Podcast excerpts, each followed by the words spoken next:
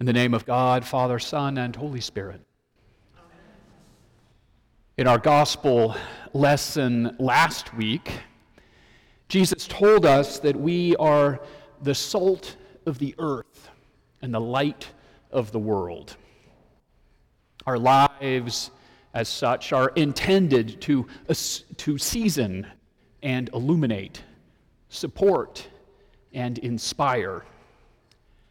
But then, after telling his followers that they are the salt of the earth and the light of the world, Jesus goes on to tell them and us that he did not come to abolish the law, but to fulfill it. And because this is so, Jesus calls on his followers to exceed the righteousness of the scribes and the Pharisees so that they might enter God's kingdom. But this then begs the question what exactly does it look like to be more righteous than the scribes and the Pharisees? To that question, Jesus sort of left us hanging last week. That is, until today. Today, Jesus begins by interpreting and, in some sense, transforming the law. Let's admit that the interpretation that Jesus offers here is a tall order to say the least. For yes, Jesus com- affirms the commandment to not murder. But in Jesus' mind, this means that we are to forsake anger altogether and to go all out in the cause of reconciliation with others. Jesus does something similar with marital fidelity. Of course, we are not supposed to commit adultery, but Jesus then takes this to mean that we are to forsake lust and objectifying other people altogether. And while he's at it, Jesus recasts the notion of divorce as well. And then, not only are we told not to lie, but Jesus calls on us to give up taking oaths at all. Let your yes be yes and your no be no, Jesus says. These commandments are interpreted in such a way as to make them seem impossible to keep, right? So, what do we do with this? Well, let me just say that my initial reaction is to push back and to dismiss this all as overly extreme and even irrational. But then again, I'm the sort of person who has a hard time keeping the rules in mundane settings when I think that they don't make sense. So, so case in point, back when my kids were in elementary school, one of my, one of my sons and I were asked to sign onto a set of rules from the school. It was a way to let the school know that we had discussed the rules as a family and that we had decided to agree to them. And the rules started out well. They were about treating others with care and respect, and I was all for it. But as we went on, the things seemed to get a bit off of the rails. So one of the things they were supposed to do is supposed to ask permission before when they were done with lunch. And my son, he looked at me and he said, Dad, we don't ever do this. No one does this. Which is to say that we were both signing on to a rule that no one keeps and that no one is expected to keep. And as he read, my, we continue to read these rules, my rebellious streak started to, to kick in more and more. And uh, we got to the, the rule about play structures. I, it was all I could do to bite my tongue at about how unrealistic these rules actually were. So, for instance, only one child is allowed on the monkey bars at a time. And the children, they all needed to go in the same direction on the monkey bars, no backwards and forwards.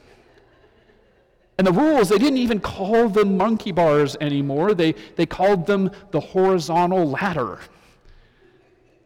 Another rule that, that, had, that, that all the kings had to run in the same direction on the play structure. The same direction. What group of kids plays this way? Robot children, that's who. That's what they were trying to turn my son into. My son told me he never played on the play structures, and who could blame him, right? But anyway, I hear these words from Jesus, and my rebellious streak kicks in because they seem impossible to attain.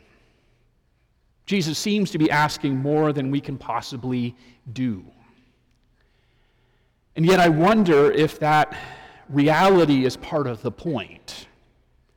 Because when I hear these words and I get over my, my knee jerk pushback, then I'm struck by how true Jesus sounds, if also he sounds extreme. Because you see, yes, murder kills, but anger all by itself, even if it is never acted on, can devour a soul. And it's not just that adultery is a cruel betrayal, but the, the simple objectification of another human being demeans both the other and the objectifier. And as such, this teaching puts us to the question in a way that the, the, a simplistic interpretation of the commandments just doesn't. Not murdering or committing adultery or lying are fundamental to our striving to live a moral life, but it is not enough, is it? These things are necessary, but they are not sufficient. As Jesus understands the law here, living in accord with the law is more than just refraining from doing harmful actions, but also recognizing where those harmful actions spring from for instance, refraining from murder is the ground floor, yes.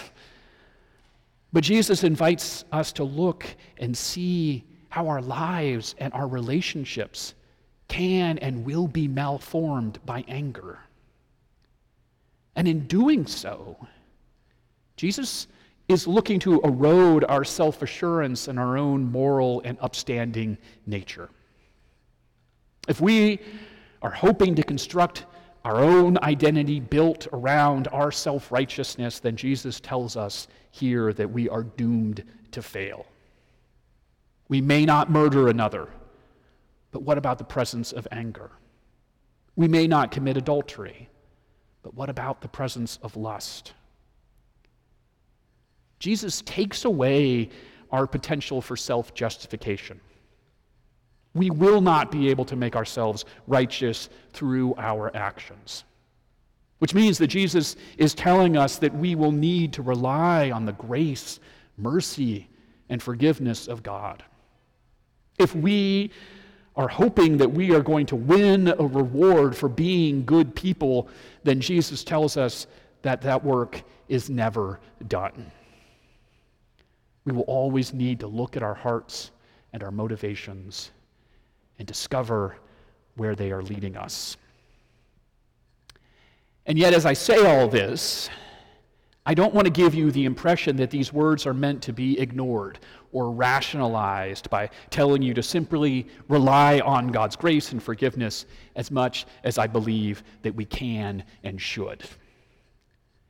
No, I think, I think Jesus is also inviting us here to hear a challenge a challenge that Jesus gives us. Jesus is saying to you and to me that we are works in progress. And in this light, the law is less about what we have established on our own and more about who we are striving to become. The law is, is about how we are being shaped and molded in response to God and to God's actions in our lives.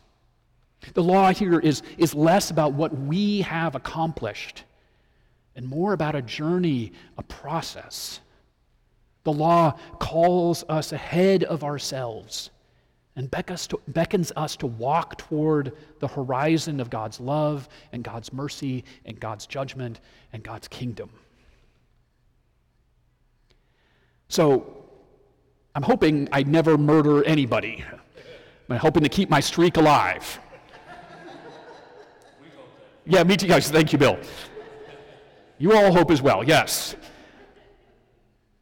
I'm hoping not to murder, but I, but I know that I will never be someone who, who never harbors anger toward another. But knowing that I may never be able to get rid of anger in my heart, I do hope and think that I can strive to grow into someone who is less angry and less ruled by the presence of anger in my life. I might, in time, be able to make peace with my anger and be more and more successful at looking beyond my anger to see the actual person that I'm angry at.